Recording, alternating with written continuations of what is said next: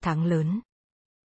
Một trong những ước mơ tuổi thơ của tôi là trở thành chàng trai bắt mắt và ngông nhất trong công viên giải trí hay trong lễ hội Carnival. Thật dễ phát hiện ra chàng trai ngông nhất. Anh ta là người dạo chơi với con thú nhồi to lớn nhất. Khi còn là một cậu bé, tôi đã thấy từ xa, những chàng trai mà đầu và người bị che khuất bởi những con thú nhồi cực lớn. Chẳng kể anh ta là một Adonis hay một con mọt sách, nếu anh ta có con thú nhồi to nhất, thì anh ta là chàng trai ngông nhất tại lễ hội. Cha tôi cũng cùng chung niềm tin như vậy. Khi đi chơi trong công viên giải trí, ông sẽ cảm thấy hơi trơ trẽn khi thiếu một chú gấu hoặc một chú khỉ, mà ông vừa trúng thưởng, ngồi cùng, lúc ông leo lên đu bánh xe quay. Sẵn tinh thần thi đua trong gia đình, trò chơi Midway thường trở thành một cuộc đấu xem ai trong chúng tôi sẽ lấy được con thú lớn nhất trong vương quốc thú nhồi. Đã bao giờ bạn đi dạo quanh một lễ hội carnival với một con thú nhồi to tướng chưa? Bạn có quan sát xem mọi người chiêm ngưỡng bạn và ghen tị với bạn như thế nào không? Đã bao giờ bạn dùng một con thú nhồi để tán tỉnh một người đàn bà chưa? Tôi đã làm như vậy, và tôi đã cưới người đàn bà ấy, những con thú nhồi vĩ đại đã rất sớm có ý nghĩa với tôi. Có lần, khi tôi 3 tuổi còn chị tôi 5 tuổi. Chúng tôi ở trong một cửa hàng đồ chơi, và cha tôi nói ông sẽ mua bất kể một thứ đồ chơi nào cho chúng tôi, nếu chúng tôi thích nó và đồng ý sẽ chơi chung.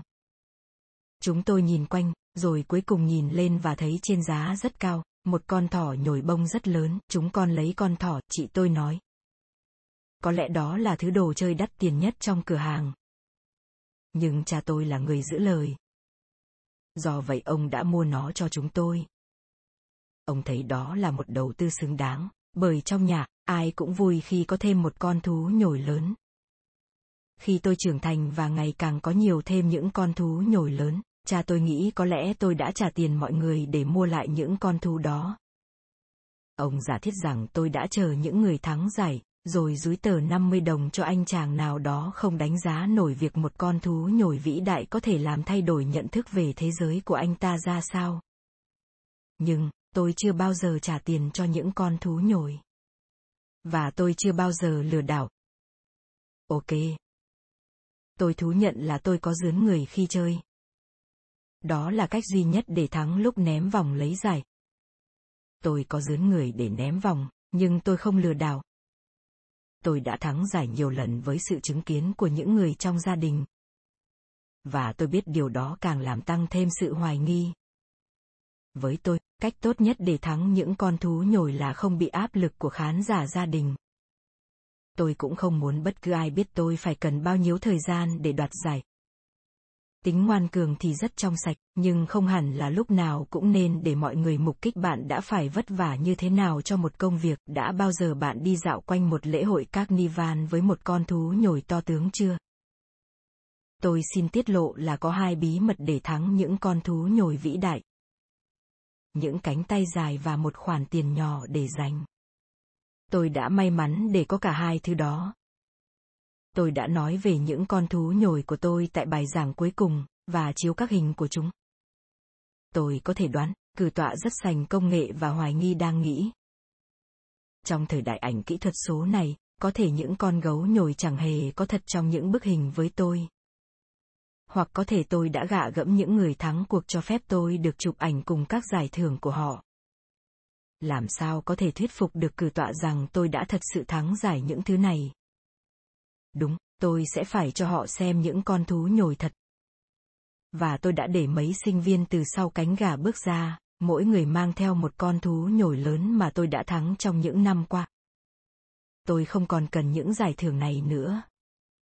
Mặc dù biết vợ tôi yêu thích con gấu nhồi tôi đặt ở phòng làm việc của cô khi chúng tôi mới quen nhau, nhưng bây giờ, với ba con, vợ tôi không còn muốn có cả một đội quân thú nhồi làm bừa bãi ngôi nhà mới. Chúng đã bắt đầu sổ những sợi bọt lông, rồi Chloe sẽ nuốt phải. Tôi biết, nếu tôi giữ những con thú nhồi lại, một ngày nào đó, Giai sẽ phải gọi Goodwill và nói, hãy tới để lấy chúng đi, hoặc tệ hơn, cảm thấy không nên làm điều đó, bởi vậy tôi đã quyết định tặng chúng cho bạn bè. Khi những con thú nhồi đã được xếp hàng trên bục, tôi tuyên bố. Bất kỳ ai muốn nhận một món đồ của tôi, thì khi kết thúc bài giảng, xin mời lên nhận một con thú nhồi, ai đến trước, nhận trước những con thú nhồi vĩ đại đã nhanh chóng tìm được nơi ở mới. Vài ngày sau, tôi được biết, một trong những con thú nhồi đã được một sinh viên trường Carnegie Mellon nhận về. Cô sinh viên đó, giống tôi, cũng mắc bệnh ung thư. Sau bài giảng, cô bước lên bục và chọn một con voi lớn. Cô đã lấy con voi ở trong phòng.